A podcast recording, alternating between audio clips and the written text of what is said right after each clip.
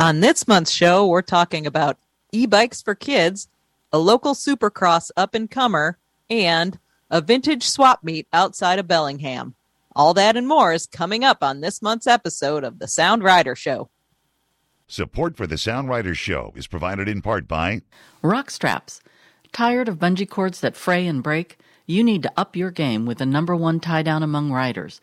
Rock straps make it easy to get the right fit no matter how large or small the load you're securing. Order a pair today from the Sound Rider store at store.soundrider.com.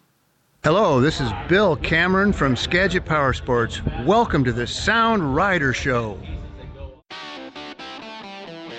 And now, live from the Crow's Nest Studio in beautiful downtown Broadview, Washington, join us for the latest episode of the Sound Rider Show, a candid hour featuring the people, places, and things that make up the fabric of one of the top motorcycle riding destinations in the world. And now, here are your hosts, Tom Mehren and whoever else happens to drop by today. Greetings, riders from all over the Pacific Northwest, all over the United States, all over the world, all over the universe. It's the Sound Rider Motorcycle Show. And you're here with me, Tom Mehren, the publisher, Jennifer Poole, our writer at large. Welcome, everybody. And it's April. Yay! Spring is sprung. Yay! So, uh, what you been doing? Working too much and not riding enough. How about you? See, that's that's why everybody is listening to the show can probably say the same thing. I And know so- it's terrible. We need to we need to make a shift and uh, get get out riding more. As soon as we get some of those 60 degree clear days, I want to be hitting the road.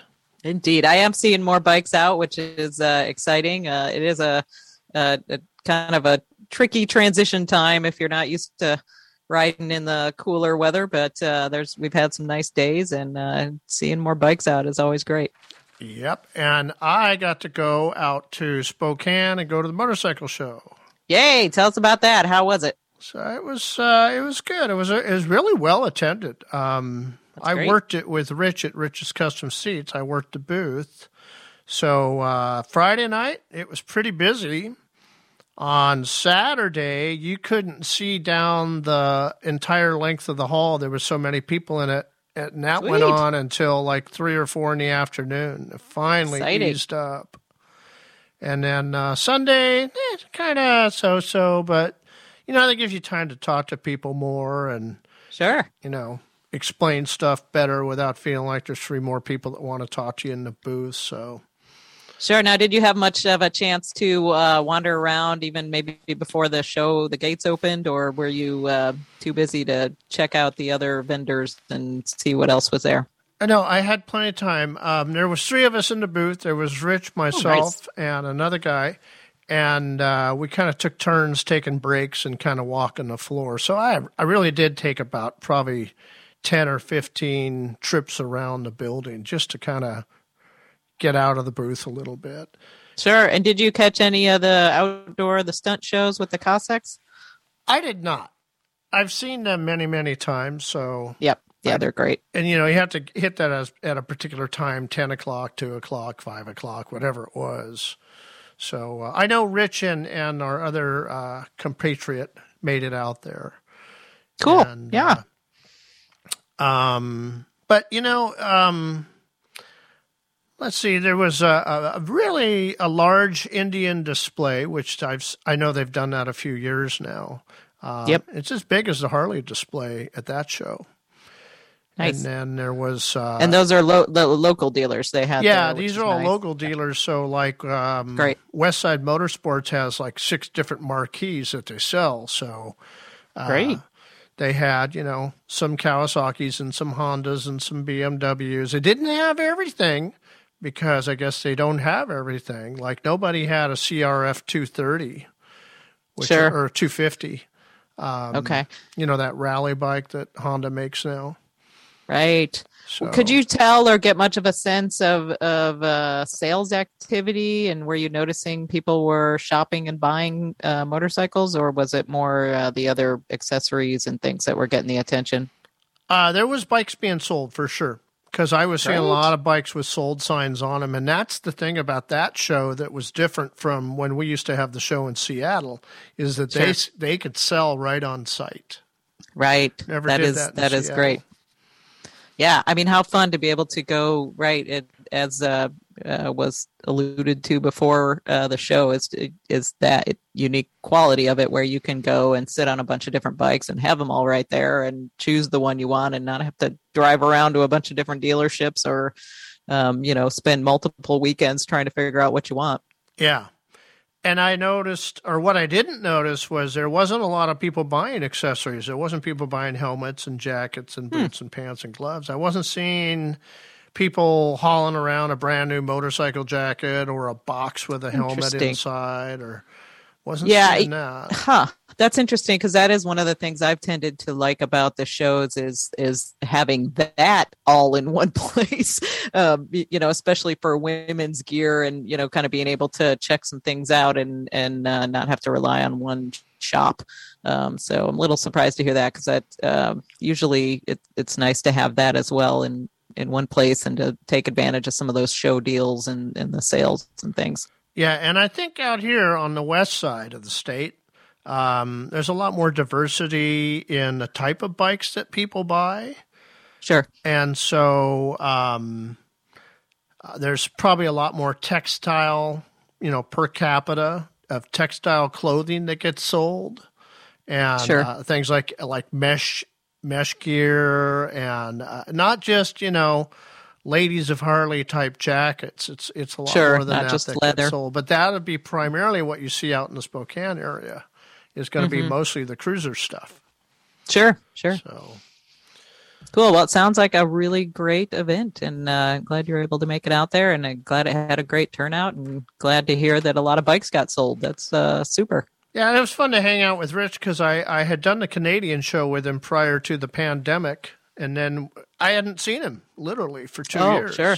Yeah, and he's still his shop is up in Kingston here in on the Kitsap side, right? Yep, right when you get off Yeah. the ferry, about five Cool. minutes from the ferry. It's been on my to do list to uh, to get a new seat for my KLR, and I just haven't made it up there yet. So maybe this is the year. Well, there is a Kingston in Idaho along I 90 just to the east of Coeur d'Alene. So Okay. we spent a good part of the weekend explaining to people, I know we're talking about Kingston, and maybe we should open up a second Rich's location in Kingston. There you go. He should have a shop in every state that has a town called Kingston. Oh, there you go. There you go. And then when he gets ready to sell it, he just changes it to Kingston motorcycle seats, and everything will be fine. All right. But uh, now, I really, I really like working with him in the booth because I'm a a big proponent of what he does. And uh, I hadn't really counted it out before, but he's he's actually built me eight seats, and Oh, he's wow. also modified the seat in my car. Nice. Ah, I didn't know he did car seats as well. Yeah, and uh, my hip's a whole lot happier for the car work Yeah. that he did. Yeah, I'll tell you, it makes a huge difference. Uh, even if you're not going on long rides, the short rides, the long rides, all of that, you know, really can take a beating on your body if you're not comfortable or if you have, you know, some edge that's hitting you in a funky spot. And that's kind of the problem with my KLR. I, I man, that thing hurts. it's not comfortable. So yeah, you know, now is the time to call in and get your appointment because you're not going to get in this week if you call in. You're going to have to still wait like like four or six weeks. But if you wait until June, forget Right, it. forget you're not it. getting your new seat until like September at that point. sure, sure. Yeah. That's a good tip for everybody. Get those orders in now. But you know, now has he ever built a seat for you? No, it nope. I haven't managed to to work that out yet or to get up there. Well, it's an all day affair.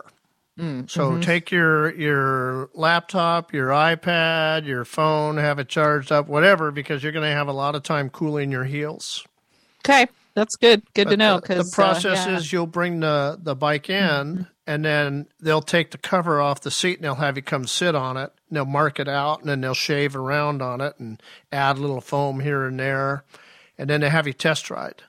nice. So the whole time they're working, you got nothing to do until you go Right. for your test ride, and you come back and you tell them what feels good, what feels bad. You you want to get a little higher, a little lower in your case, probably.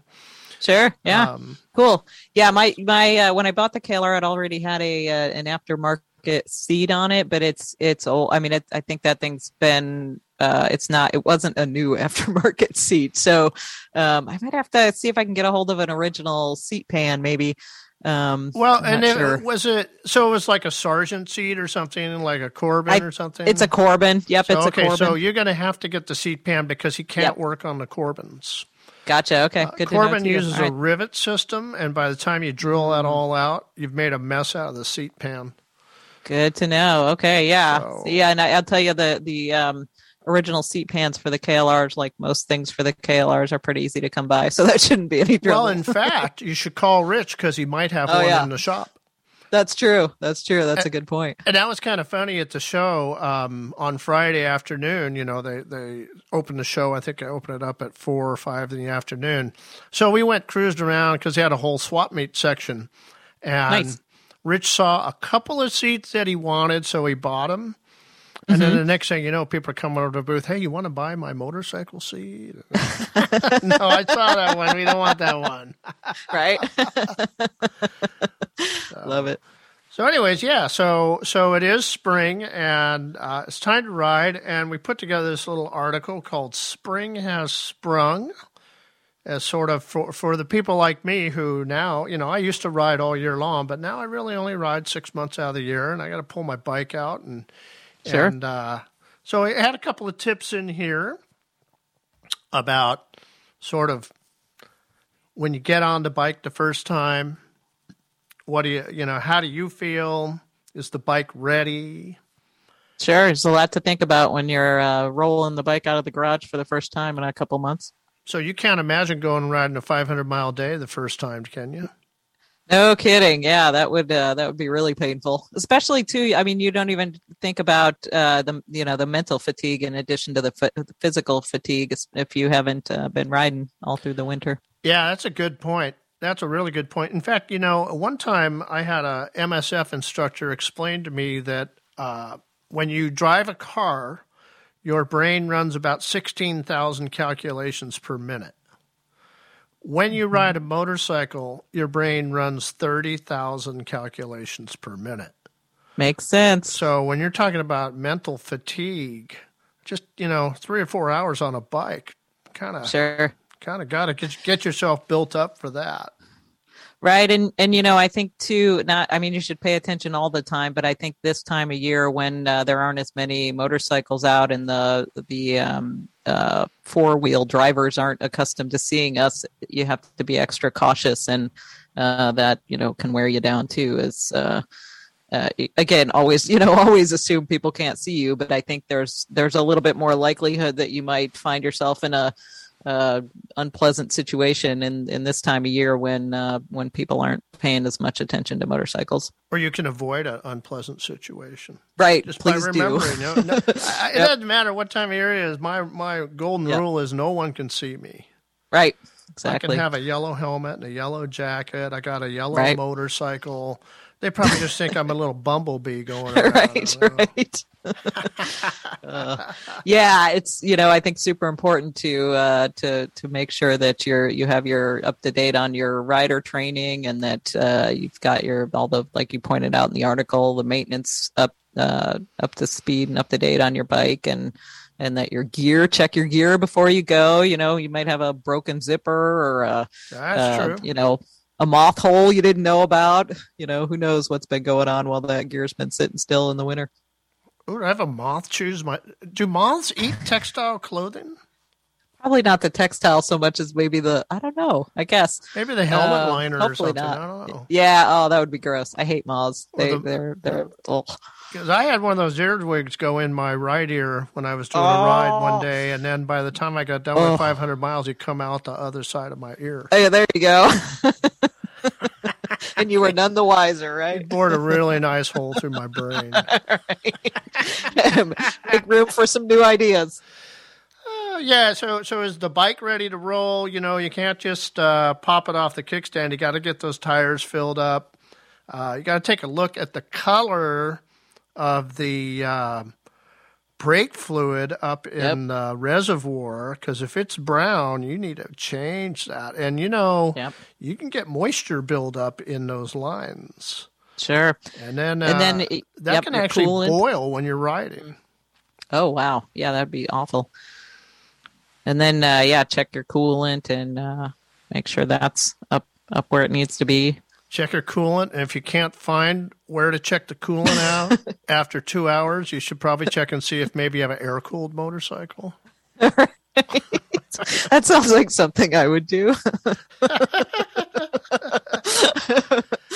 Hey, if you haven't had the bike on a battery charger, put it on a battery charger yep. before. Check your headlights, tail lights. You got to make sure that you didn't have any bulbs go out in your turn signals and your brake lights. What do you have for. What do you have for battery chargers? I use the Optimates. Ah, I think it's the Optimate four. one. I I won't use anything else.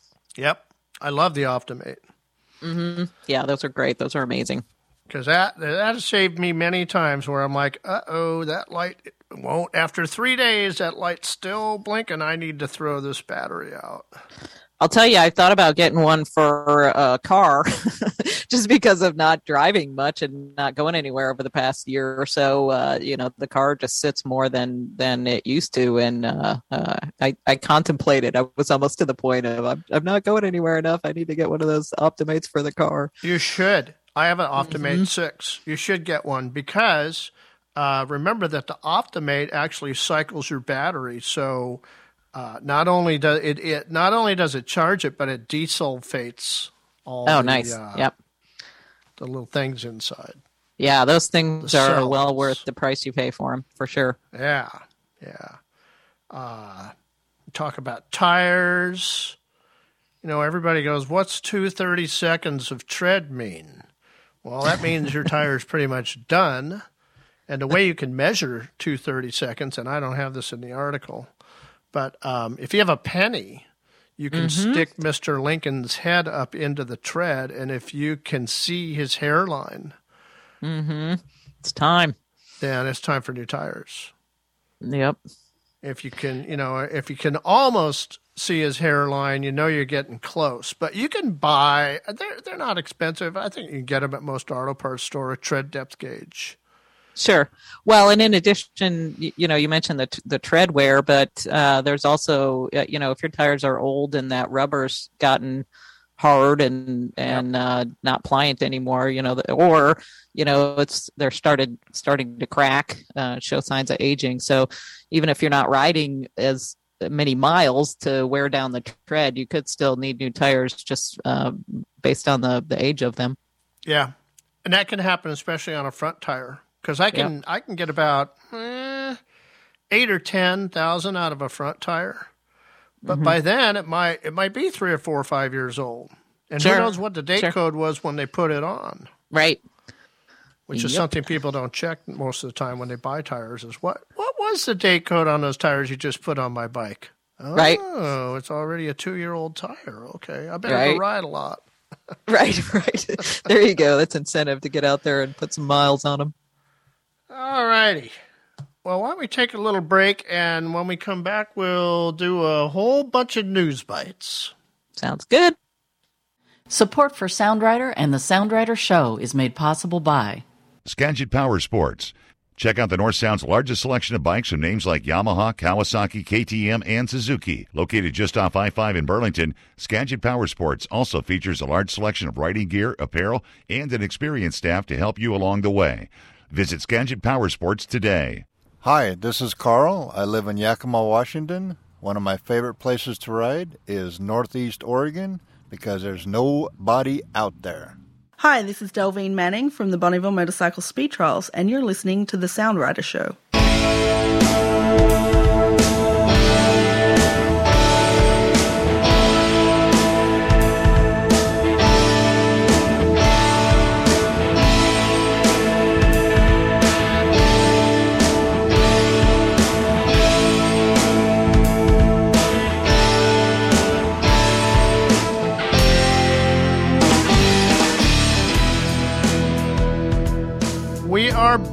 The sound rider show it's april we're talking about getting out and riding But you know, we've already had some uh, events here in the Pacific Northwest of of note. You know, uh, Yes. we just had the Supercross here in Seattle a couple of weeks ago, and Right. uh, I, I kind of took a look at all the winners, and I was very interested in seeing who won in the Pacific Northwest. And the only name that came up is Carson Brown out of Ravensdale, Washington. He placed number nine this year in the Western Regional 250 Supercross class championship. Yeah, So- we were talking about him a little bit. It looks like he's been racing for for a number of years, but uh, now he's making uh, getting more uh, finishes in the, uh top ten, and uh, you know, so he's got a. It's it's nice to see local riders and to be able to cheer for somebody that uh, that that's from our region. Yeah, we really don't know much about him, but we could see on his history he he raced uh, started racing in 2013. 2013, yep. Took a little break And- between 2014 and 2018. We're not sure why that was. But then, Mm-hmm. um, if you look at his wins this year, he's got three wins in the top 10 on the circuit. And Yeah, that's the best exciting. he's had. So, you know, he's been around a long time, but he's kind of an up and comer, too. Right. Yeah, it's exciting. He's racing a KTM 250 SFX and or SXF, and uh, yeah. So if you can get to an event and uh, cheer him on, know that you got some some locals to uh, to root for. And it looks like he kind of switched from Husqvarna over to KTM about the Mm-hmm. same time that Husqvarna took possession of, K- of, or that KTM took possession of Husqvarna. Isn't that how Yeah. it worked? So I think so. Yeah. I don't know. Cool. Maybe, maybe they couldn't get parts or something. Could I don't know. All right, uh, give us a report on the upcoming Touratech Rally. June. Yeah, so the the Touratech Rally that happens out in Plain, Washington, is uh, scheduled for June 23rd and 26th. If you don't know anything about that, Touratech uh, makes uh, accessories for uh, off road riding for all kinds of bikes. They've been doing this for years, and and they have uh, something for almost every bike. Um, all kind skid plates, uh, bags, windshields, all kinds of stuff.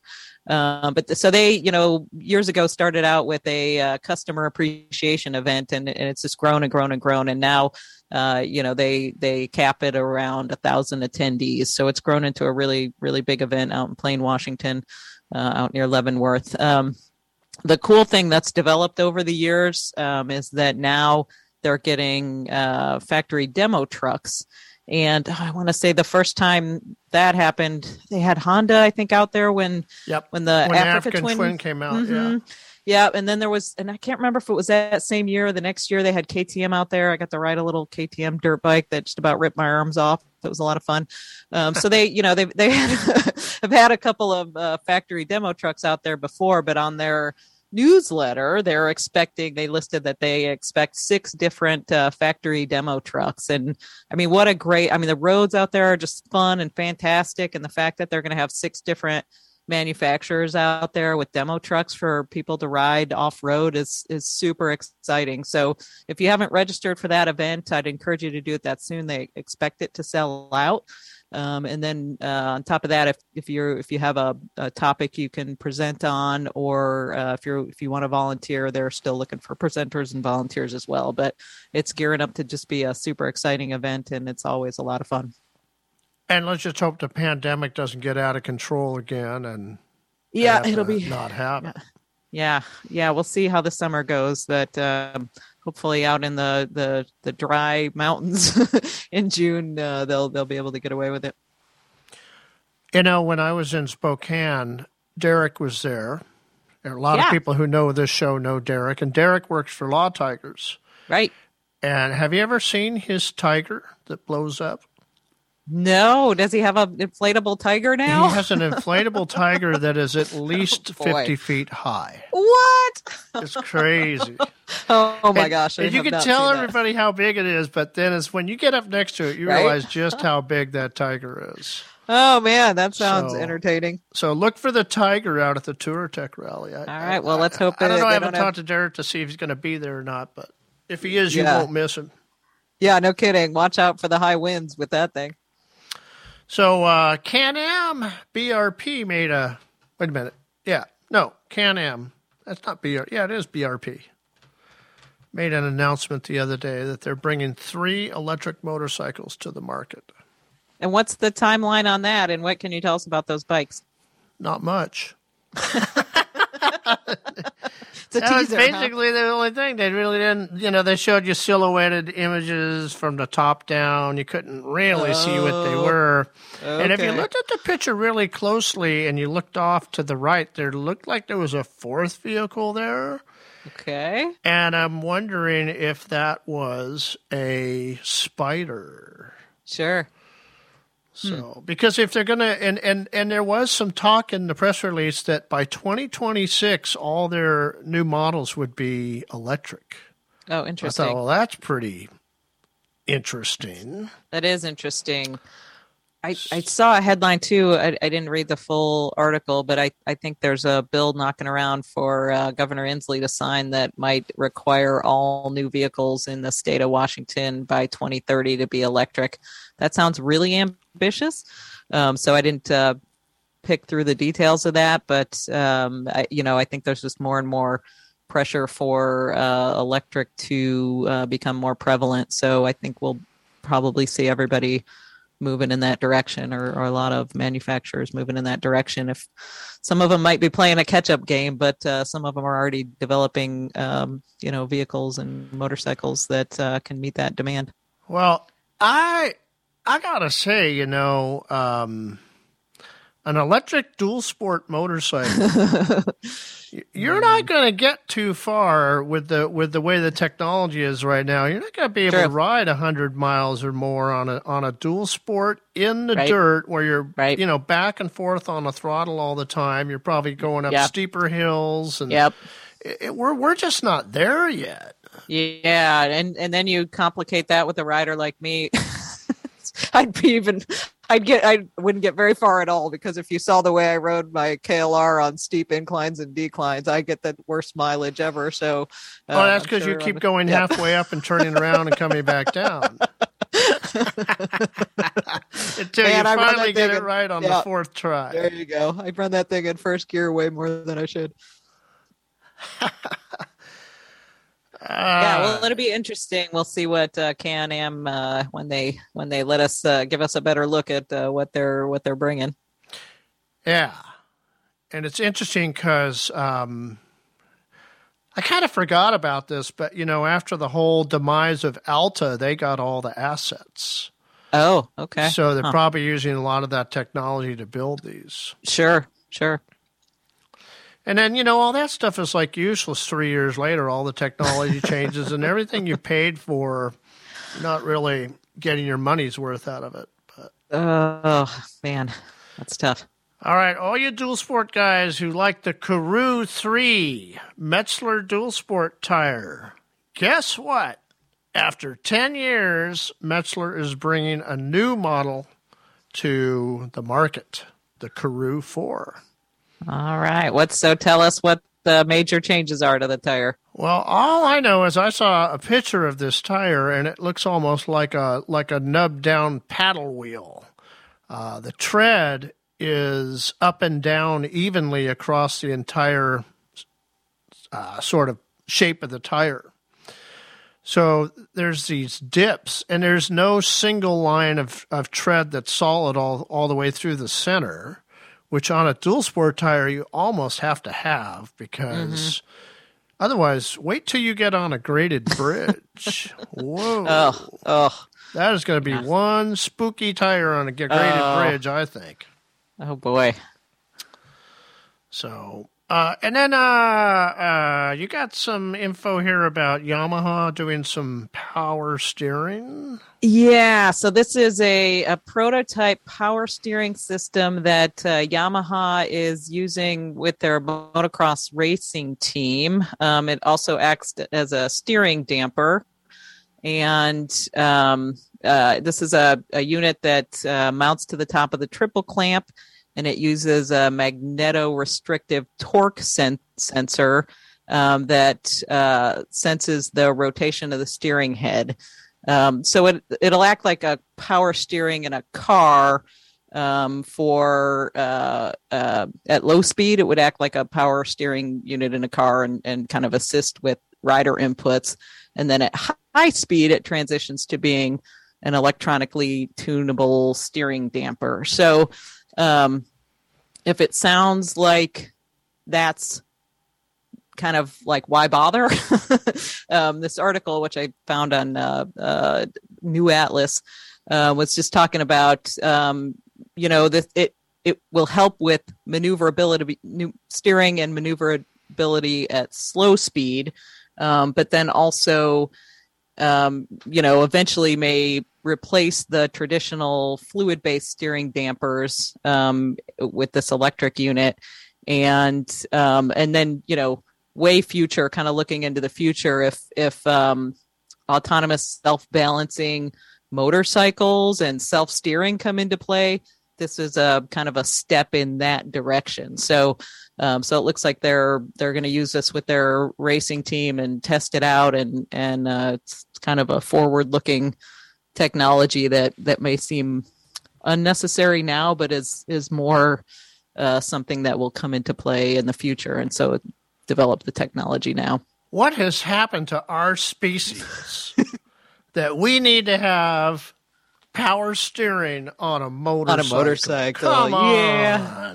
Yeah. Uh, uh, you know, again, I think again, I, I think they're onto something with the future looking, and that maybe they're they're looking at this technology down the road as something that uh, you know kind of takes the human factor out potentially.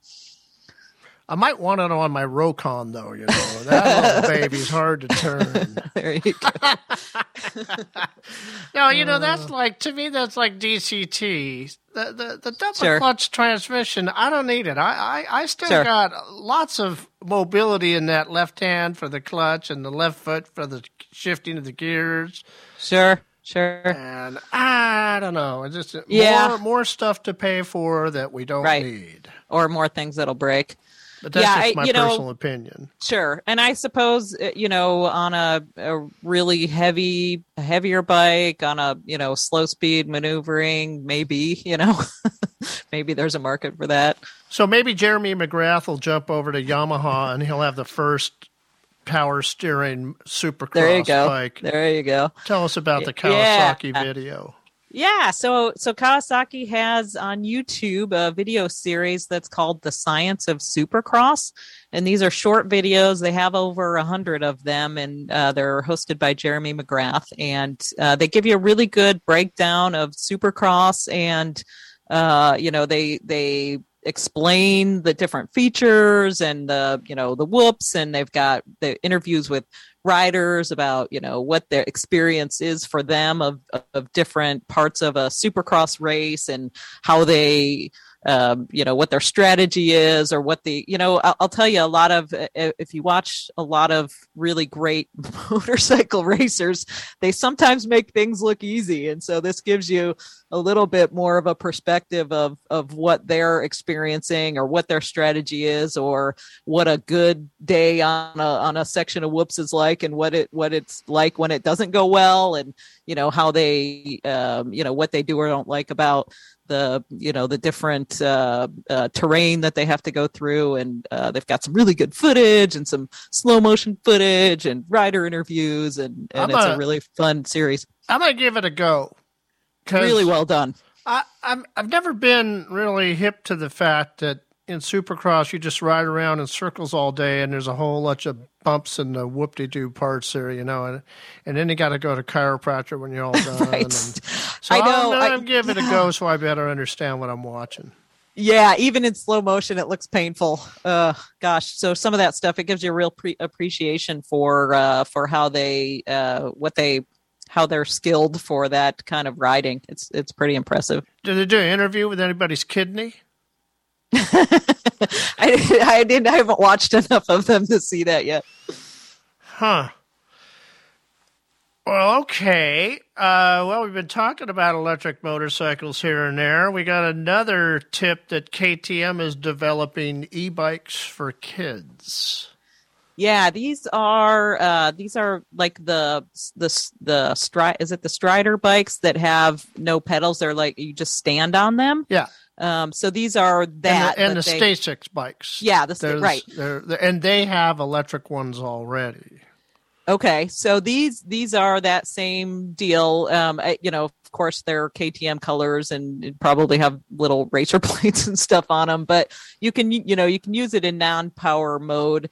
Uh, but then they also have a power mode, um, so you can get kids used to uh, the balance on the bike, but then give them a little bit of um, a little little bit of a little boost, a little power boost. So you know what the you know what the poor man's version of that is? I'm gonna get my grandson a STACYC bike, and I'm gonna get him a can of orange spray paint to go with it. there you go. There you go. Oh, there you go. Yeah. So um, I, I couldn't tell yet if they're these are uh, when these are going to be available in the U.S. But because everything I saw was you know kilometers per hours and uh, centimeters for measurements. So um, hopefully those are going to become available in in the U.S. But it's uh, just one more way to get little riders uh, hooked on the sport uh, and and used to balancing and used to a little bit of throttle assist. Um, and uh, looks looks like a lot of fun. All right, so we were talking about, um, you know, maybe update your training a little bit, and you got some news on the Women's Coalition of Motorcyclists doing some group rider training. Tell us yeah, about the, that. yeah. This is a, a group that meets monthly on the third Sunday of each month. I think it's at five o'clock, five p.m. Pacific time. Uh, small group, and it's everything from new riders to um, this. I participated for the first time this uh, uh, in the Sunday in March, the third Sunday in March. Okay, but and but let me get yeah. this straight: Are we meeting Yeah. online or are we meeting at the coffee shop?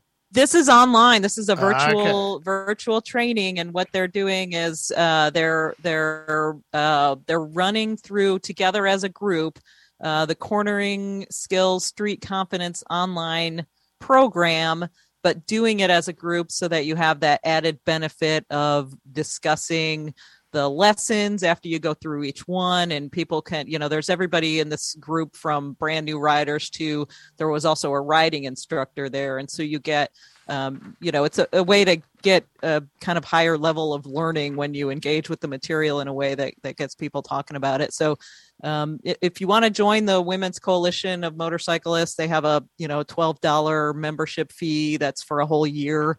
Um, and uh, then you get the the zoom link to join on sundays and um, you get to go through this uh, uh, online training program in a group and discuss it and uh, it's a it's a nice way. There there's um, there's going to be some on bike homework and so people will have time to do some drills and things on their motorcycle and then come back together at the next meeting and, and talk about their experiences. So it's it's a nice way to to learn in a group and um, you know you don't have to leave the comfort of your own home until it's time to do your on bike homework. Well, I think you should leave the comfort of your own home, and I think you should lead the charge. And here's how I think you should do it: you grab your phone, you put it on a mount on your bike, and you ride and and watch the Zoom call as as you're going through it, so you can be doing the stuff live. No, that's probably a bad idea. you know you you it's funny you mentioned that because i i do have a group of people that i meet with on zoom and i keep telling them that one of these times i'm going to put that my phone on my motorcycle and take them all for a ride. So i'll let you know how that goes. There's no educational component. It'll just be for fun. And uh, I, but i i haven't yet tried zoom on a motorcycle but i might someday in the future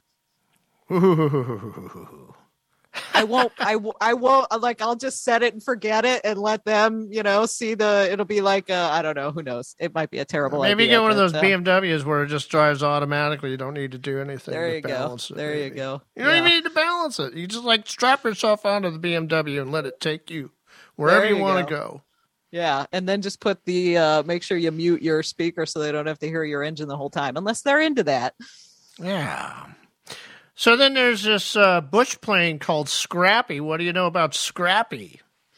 Yeah, so so this was an article in Cycle World, and and check it out online because you get the pictures. but this is uh, motorcycles mounted to airplane wings. Not kidding, this is for real. Um, picture a, a Piper Super Cub airplane with uh, electric bikes um, mounted under the wings. These are Segway dirt e-bikes, and they're um, although it's an e-bike, they're they're kind of borderline motorcycle in that they have no pedals.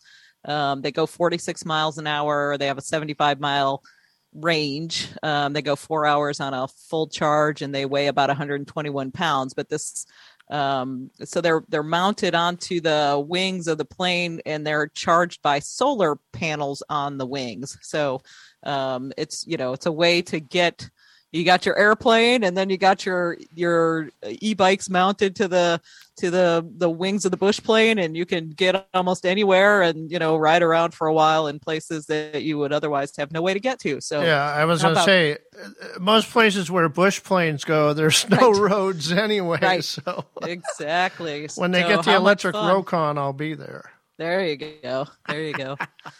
Yeah how much fun does that sound like? All right that was fun. Let's uh, let's take a little break, and when we come back, we'll get into what's going on on the calendar. Support for the Sound Riders Show is provided in part by Valentine Motorworks, Seattle's independent service shop specializing in BMW motorcycles and beyond. Call or visit them to discuss your next service or restoration project soon. Find them online at valentinemotorworks.com. Hey, I'm John from Briar, Washington, and uh, well, it's not real local, but I like going to John Day, Oregon uh, for the rally, and Highway 19 is an awesome ride. Hi, this is Misty from Dunlop Motorcycle Tires, and you're listening to the Sound Rider Show.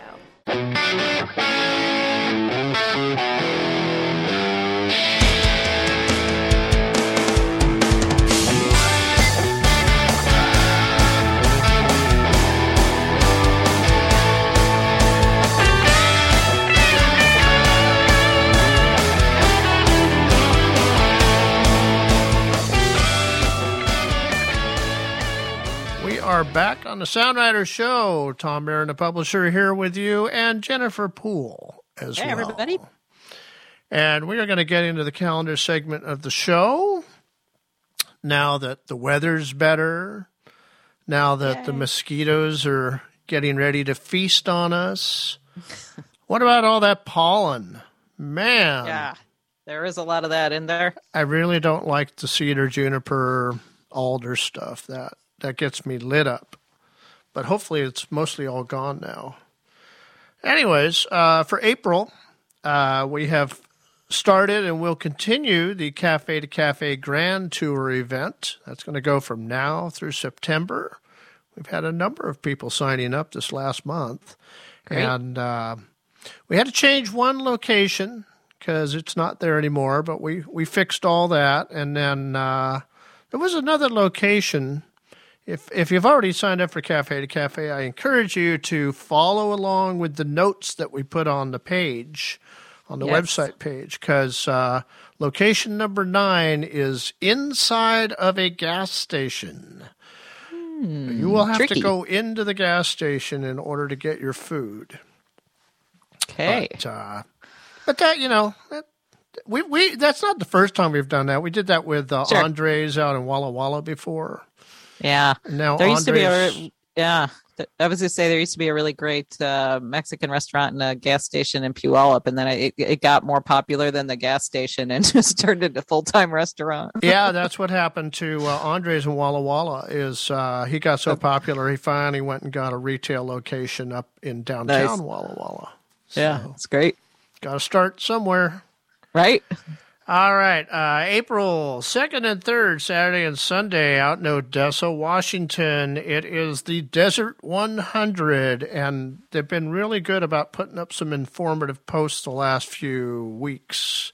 Great. Is that, uh, you say posts on Facebook? Is that where you find Yeah, I've seen the them details? On, they're coming in on Facebook for me, but they might be on Instagram and they're getting transferred over.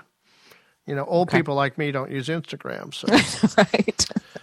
So uh, the, one of the posts that came up the other day was uh, about bringing dogs, and okay, and it is okay to bring dogs, but they pointed out that it, you know, it's it's, it's noisy there all day yep. and all night, and yeah. so your dog is going to have a PTSD issue if he doesn't like loud. It's like it's like bringing your dog to the Fourth of July fireworks for twenty four to forty eight hours. Sure. So yeah, that could be exhausting for them, stressful.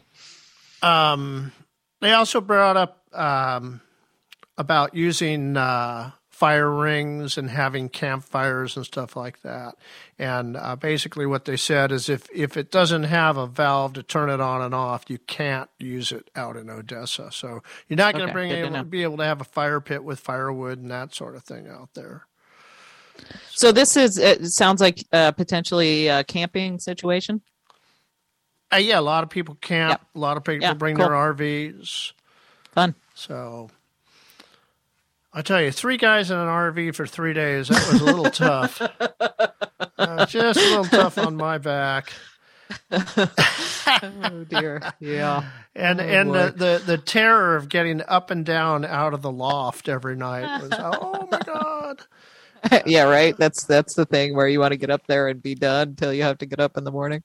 So the uh, Touratech store, they do this every Yeah. now and then. Tell us what's going on on uh, what is that Saturday, April 9th? Yeah, April 9th, the Touratech store in Georgetown is going to be open on uh, that Saturday from 10 a.m. to 4 p.m. They're not usually open on Saturdays. Uh, so they're doing that because they've uh, done some uh, redesigns and some upgrades in the store and they want to show that off and uh, invite people in. And they're also giving away an adventure, an Aventuro Carbon 2 helmet. So uh, go check that out, visit them, see what they've got, uh, see the new setup in the store, and uh, maybe you could win a new helmet. And and maybe if you're lucky, it'll fit you. Yeah, there you go. Sometimes you know they do those helmet giveaways, and uh, it's specific to a size. Oh, And We okay. always You know, discouraged the dealers against that when we did the rally in the gorge. We always Sure. said, "Hey, look, you know, if you're going to donate a helmet, it's got to Yep. be available in any size." yeah, I think uh, it, you know with the with it being right in the store there, they'll be able to help people get fitted to the right one. So uh, they're pretty smart folks there. I think they'll have that covered.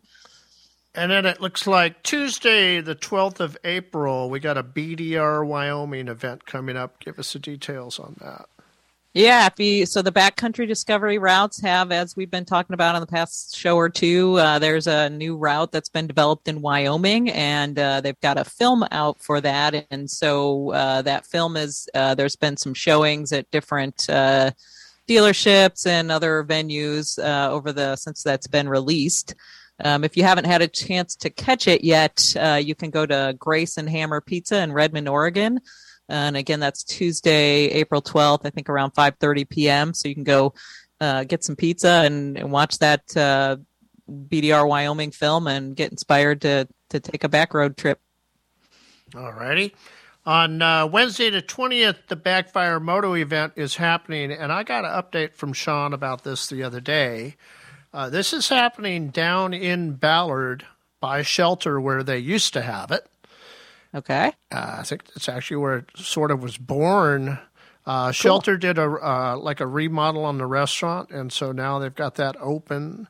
Uh, Fun. They don't have like the live DJ and that sort of stuff going yet, but they're they're working their way to it. Cool. that's So great. It's that's good development. happening.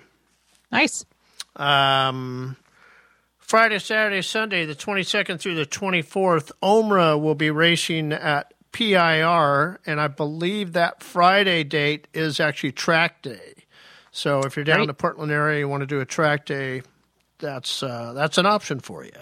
Yeah, if you don't know those acronyms, that's the Oregon Motorcycle Road Racing Association at uh, what is it, Pas- uh, Portland International Raceway. Yeah, right by that, right down there by I five. Going. I'm gonna put it, yep, I'm going to toss in another uh, reminder, folks. They usually need volunteers. So if you want to, if you're interested in that, go to their website and uh, gets you, you know, really close to the action for sure. If you don't mind helping them out, they usually need flaggers and other people to help uh, And- direct riders and do other stuff. So um, it's a good opportunity to, to get up close.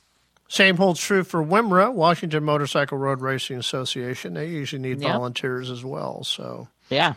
wherever you live, you can go volunteer your time for some road racing. Yeah. Yeah.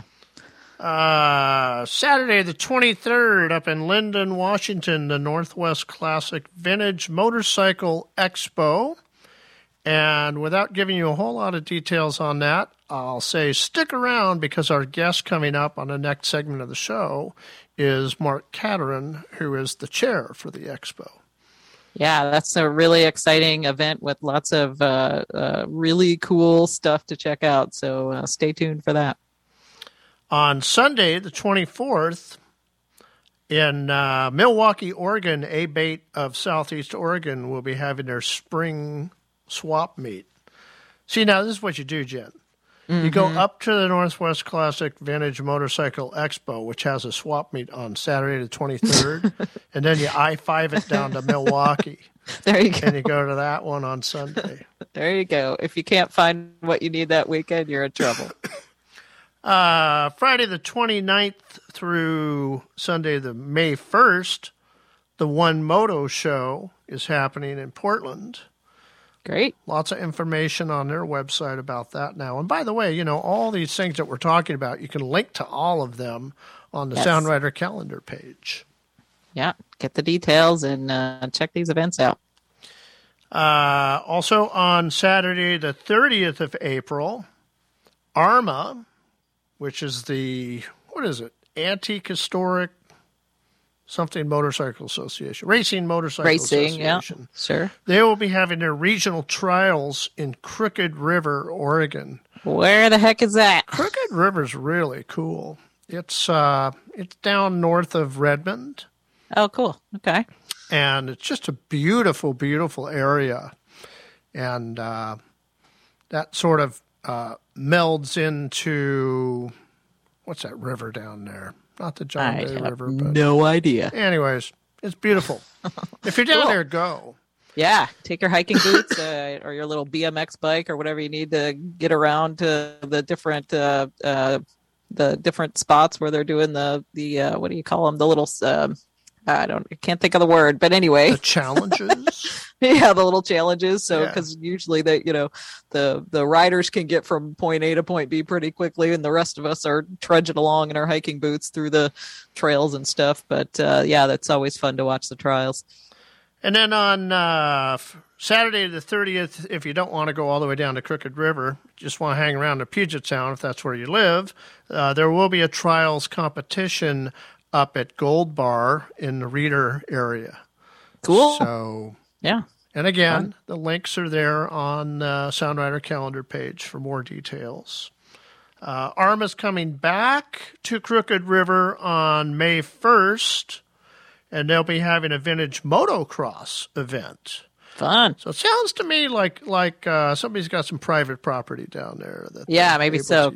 yeah, yeah. Sounds like a great place to check out keep an eye on because they might have more events as uh, the months and the summer rolls in. Yeah. So lots going on. We're going to take a little break. When we come back, we've got our interview with Mark Cattarin from the Washington Vintage Motorcyclist. Support for the Sound Riders Show is provided in part by Cycle Barn of Smoky Point, your destination location for all things Honda, Yamaha, Kawasaki, and KTM. Featuring a large showroom and fully staffed service area, the Smoky Point Cycle Barn is the place to come and compare all the latest models, have your bike serviced, and shop for aftermarket apparel and parts. Visit them online at cyclebarn.com. Hello, this is Joey from Joey's Moto Dump and Junkyard on Maury Island in beautiful British Columbia. One of my favorite rides is in Washington from Macon to Big Colton on the Glade Road. I like to just drop the throttle and let it roll. But right now, I'm listening to the Sound Rider Show. Hi, this is Rich from Rich's Custom Motorcycle Seats, and you're listening to The Sound Rider Show.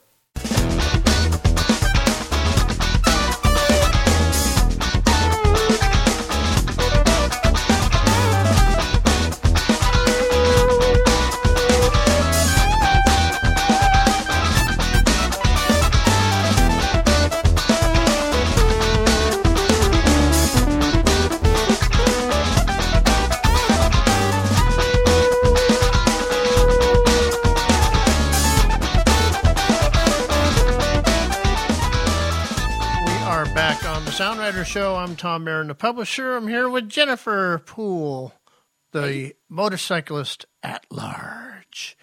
And we have a special guest right now. Uh, we have Mark Cattarin from the Washington Vintage Motorcyclist, who uh, that group is putting on a swap meet this month, better known as an expo. And Mark is the chair for the expo. So we we've got the source here with us. Hello, Mark. Hi, hi, Tom, Jennifer. Hey, Mark, welcome in. Hey, tell us about uh, so the, the dates for the the expo, so that everybody can mark their calendars and planning uh, plan on getting there. Uh, what are the dates and the location? It's um going to be in Lynden County Fairgrounds up in Lynden, Washington, April twenty third, from ten to about four. And for those of you that don't know Lynden, that's up close to the Canadian border, right? Yeah, it's about um, 10 minutes past uh, Bellingham, north of Bellingham. On the Guide Meridian, actually, is the quickest way to get there. I 5 north to the Guide Meridian exit. And then it's just a going, follow the star north, and just a straight line up the Guide Meridian. And you get to Front Street up in Lynden and take a right. Can't, and then uh, it's right down the about four blocks so, give us a little history since we've never had anybody on the show before from WVM. Give us a little history of the Washington Vintage Motorcyclist. Um, the club was originally part of the VME organization in Seattle. Um, I wasn't a member that early. Um, some at some point it carved away from that group and uh, moved further north, centered around Mount Vernon. Um, you guys do a monthly meeting? Yes, we have monthly meetings, second uh, Tuesday of every month. Um, we it's in Mount Vernon. Where do you um, hold the um, meeting at now? Pardon me. Where do you hold the meeting at now? It's uh, currently at the um, Burlington Community Center. Do you have, have people showing up and uh, riding their bikes in this to the oh, all the, the time. Yeah all the time. Yeah our club has a, mm, we've been pushing 150 paid members and our meetings are typically we have 40 to 60 people show up every meeting. No no less than that at all.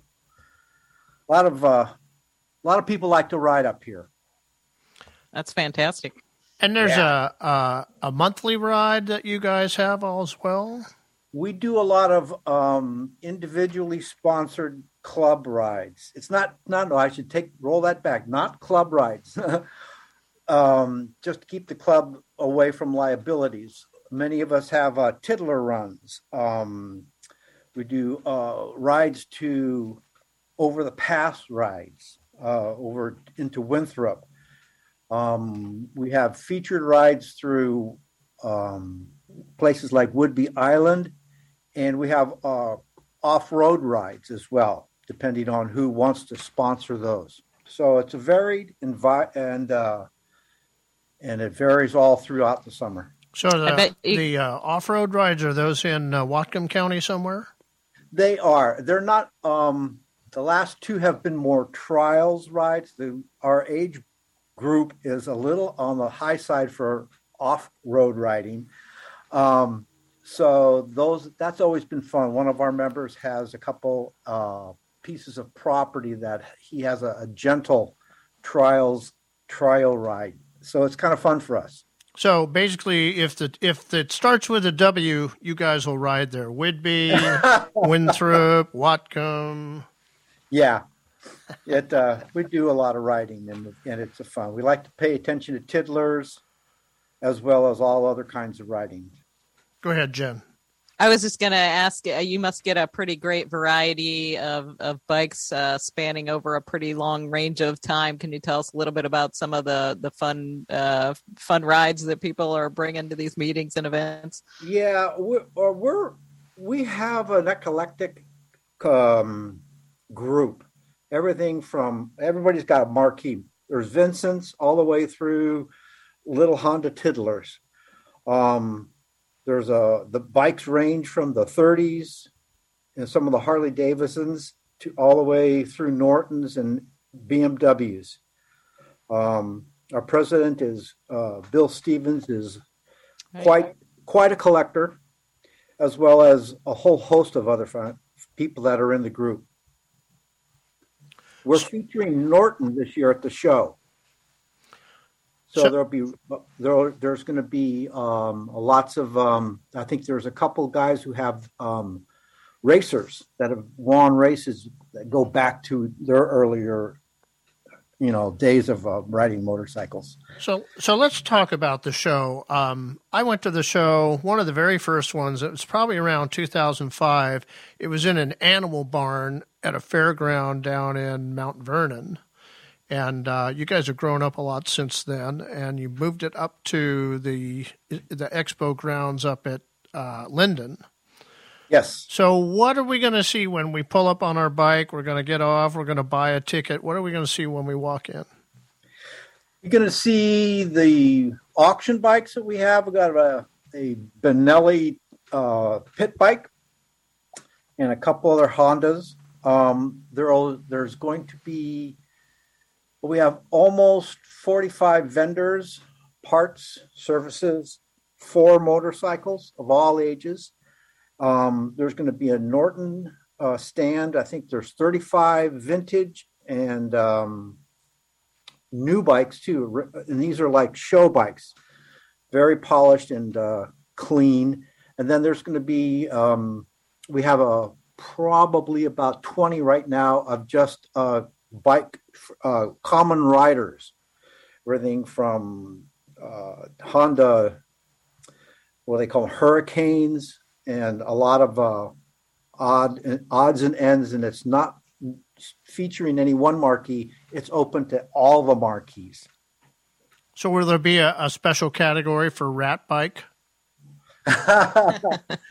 um, we do have a couple of brothers who uh, try to do their the rat the rat brothers. Uh, I think yeah, I think and they they've raced and they make their own bikes and they race in um, on the salt flats. Oh yeah, yeah. And the Bjorklund brothers. I'd love to have them come by. Um, they're kind of they're busy, so um, it'd be great. We've been working to get them to bring some of their bikes that have set records at the at the flats. Yeah, they did a nice video a few years ago. And, yes, uh, uh, out of nothing. Yeah, that's right. Yep, that was beautiful. Yeah, it was great. It was good. And so then there's going to be a swap meet with parts and that sort of thing as well, right? Yes, yes. There's there's probably out of the 35 vendors who have gotten booths, there's 20 of them are just wanting to clean out their garage. Uh, after two years, I think a lot of people have come to decide what they will keep and what they will not. And uh, I think I've fielded quite a few that are just looking to get rid of some old bikes. Always a fun time. Expand your networks, see what's out there. Still well, got- and yeah, I think too. You know, there's there's probably a fair number of people that uh, may uh, I know with the older bikes can have a hard time sometimes finding what they need, yeah. and uh, it's likely yeah. in somebody else's garage. So when people uh, bring bring that stuff that they've decided they don't have use for anymore, it could just be the perfect gem of the thing that uh, somebody yeah. else has been waiting to find for potentially years. And it's always fun for an enthusiast, particularly of any marquee, to find and meet other people who are similar that they didn't know. Expand your networks. Uh, there's plenty of that. Um, the show is also meant to, uh, you know, be attractive to first-time riders, the enthusiast. You know, not just the the dyed-in-the-wool collector. Yeah, it sounds like yeah, you got a lot to offer at the show, and uh, uh, for uh, for people to come check out, and lots of good eye candy and vendors yes. and kind of everything all in one. Yeah, it's free parking. There's uh, special uh, motorcycle parking right out the front door. Uh, it's five bucks to get in. It's a good deal. We're making it as af- affordable to the public as we possibly can. Yeah, we're all yeah. hungry. We we all want to go ride our motorcycle somewhere now. So now you have a destination location we can plan to go out to. Well, Whatcom County's pretty flat, and there's lots of land to run around in. all right. Anything uh, else we need to cover on the show that people need to know? What about pets? Can they? Uh, you know, people are going to come in their cars. Can they bring their dog with them? Sure. Okay. Well, they can't bring them into the if they're if they're a comfort animal and they're off the floor, they can bring them in. But um, the because of the county requiring, uh, there's no pets on the grounds. All you, know, you have to have them on leashes and then keep them in your car, but you can't bring them in the buildings. Okay, and make sure you roll the window down a little bit. Yeah. yes. yes. All right, folks. It's it's the uh, Northwest Classic Vintage Motorcycle Expo. Going to be in Lynden on April 23rd. That's a Saturday. We've got a link to it on the Sound Rider calendar page with all the information. Uh, I know I do have one more question.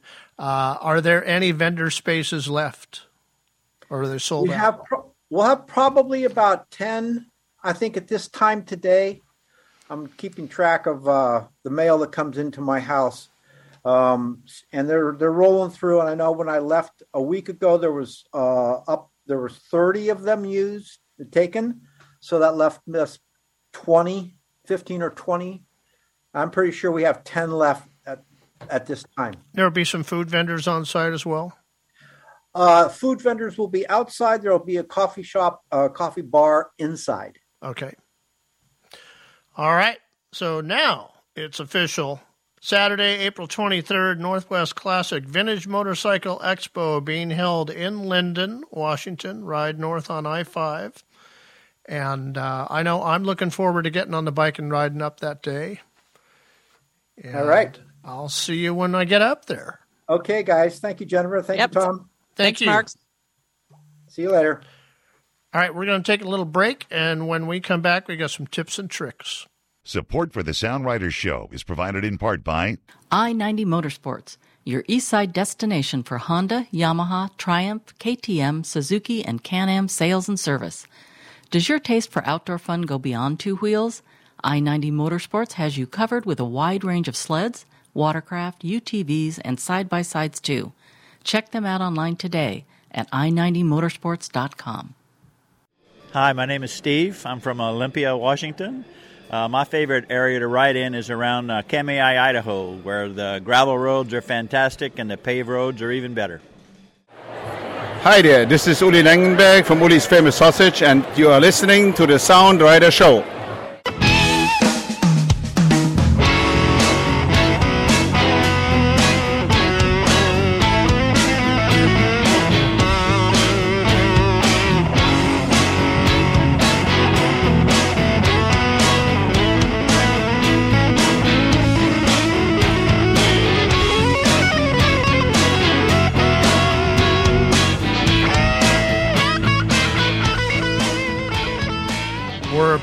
The Sound Rider Show, and uh, we wouldn't want to leave you without a couple of good tips and tricks. Jen, what do you got this month?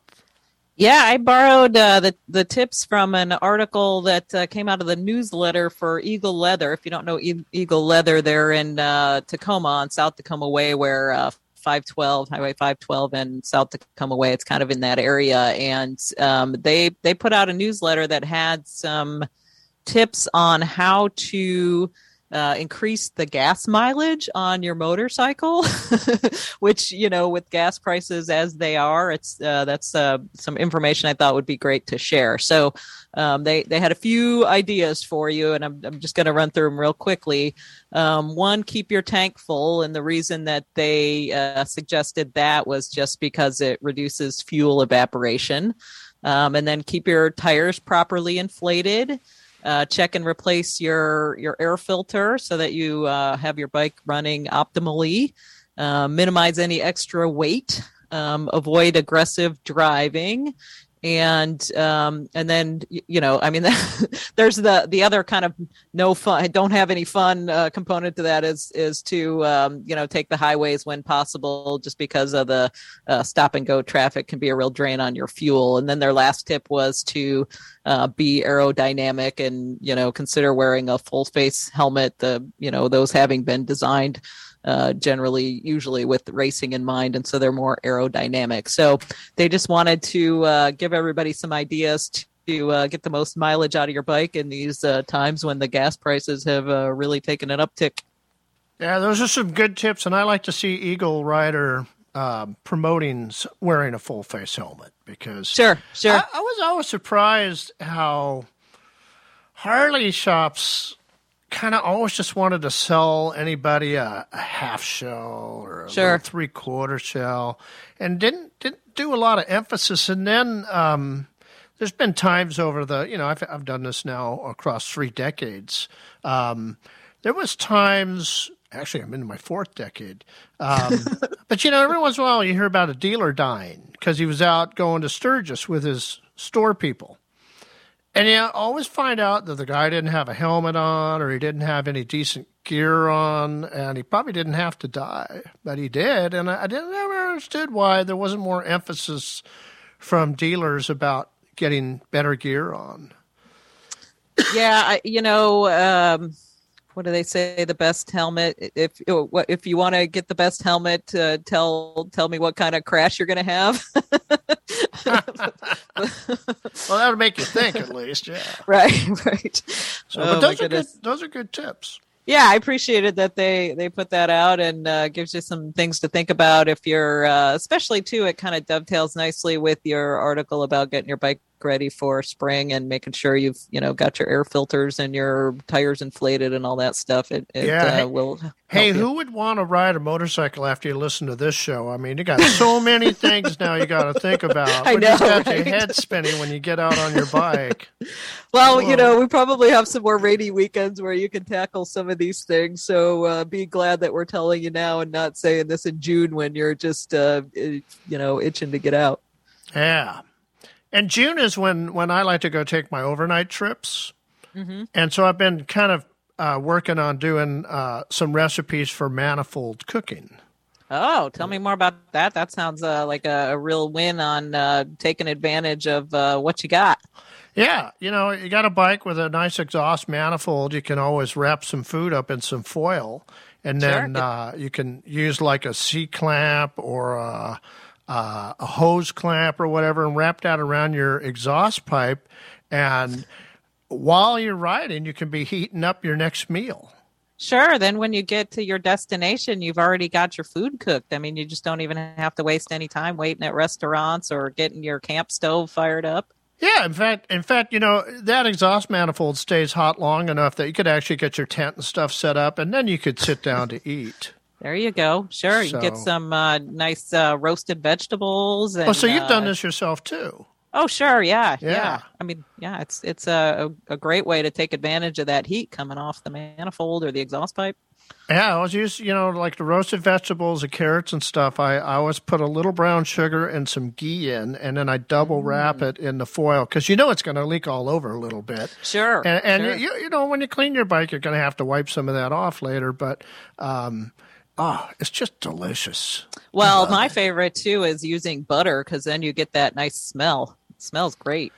Yeah, I, I, you know, I got to get down there with my, um, you know, that, that infrared thermometer I love so much. Yes. I just yeah. want to make sure I'm not getting the, the temperature up over 350 because I don't want to burn the butter because then it gets True. carcinogenic. That's true. You got to be careful with the smoke point of your cooking oils. for sure. Exactly. That's why I go with the with the ghee and and you know uh, uh, popping corn. That's that's really good to Mhm. do on that manifold Mhm. too.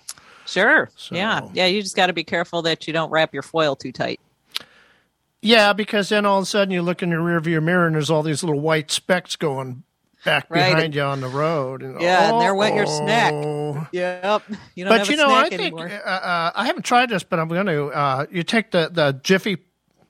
What do they call it? Jiffy yeah, the Jiffy Pop. Jiffy Pop. Yeah. And the- and then you just you just take some copper wire, not not with any insulation on just bare copper wire, and you wrap the handle around one part of the manifold, There so it stays on. But then that that whole top of the Jiffy Pop can pop up, and and you got to make sure you know that you don't have it in the way of the tire or anything like that. Sure. And, uh, but- yeah. You, you might have to, you know, uh, uh, see, you probably want to do that at a little bit of a lower speed so that um, you don't lose the popcorn. But at the same time, you're definitely going to want to get the bike temperature up. So make sure, you know, maybe you go for a, a longer ride and then and then put that on and and then take the slow roads maybe. And you got to be careful. You don't want to be looking down there to see if the if the popcorn's Mhm. popped yet. You kind of got to stop and pull over and check that. I don't want anybody, you know, do anything dangerous out there. Sure. Yeah, and you don't want to get popcorn in the rider behind you. You know, you don't want that flying in their face. No, no. Unless unless they can open up now if you could do it right, if you, if the wind is just right, you know, you could have them open up their helmet and their mouth and Oh, and they could eat that popcorn while you ride. Right. You can feed Good the idea. person behind you with the snack as they go. Well, and you know the nice thing about this this cooking on the manifold thing doesn't matter if it's raining. You got everything all wrapped up in the foil, so you know you might have taken like a, a steak and and you got that wrapped up in the foil. And if it's raining, it doesn't matter. Yep, it's true. So chicken will be a little better because chicken you can you can get that hot and keep it hot without it going too far to the other side. It won't. It won't. Sure. Eventually, it'll dry out. But like a steak, you got to kind of watch your time on that. But you could put a probe in, and then you could you could you connect go. the reader for the probe to your handlebar, and that way Sure. you know. Yeah. And get you know you, you might be right up there. You might be up on I five, and and all of a sudden you hit one twenty five on that probe. You're, oh, time to pull Yep. over and have my Sure. steak now. Yeah, and there you go. And if you do it with the chicken and you put a nice coating on it, you'll have a nice crispy outside and then uh, moist on the inside. So if you you know if you prep it right, uh, you could really end up with a nice dinner. Well, I tell you, some of the best ideas come in April. I don't know why, but but uh, that's our tips and tricks. That's our show. We'll be back uh, in May. Uh, maybe we'll have something special you can do for mom on Mother's Day with your motorcycle. I, I don't know. We haven't planned it out yet. There you go. And happy April Fool's Day, everybody. The Sound Rider Show was made possible by today's sponsors and the patience of everyone else involved, which is not to say we're doctors. Reproduction of this program in part or in whole is not legal without the express written consent of the podcast owner. But please be sure to share the link with all your Facebook friends. This program is a production of Mixed Media. The content and views of today's guests do not necessarily reflect the opinions of any major media conglomerate anywhere else in the world, including CBS, NBC, ABC, MotoGP, the BBC, PBS, NPR, the Discovery Network, or the Cartoon Channel. See you next time on the Sound Rider Show.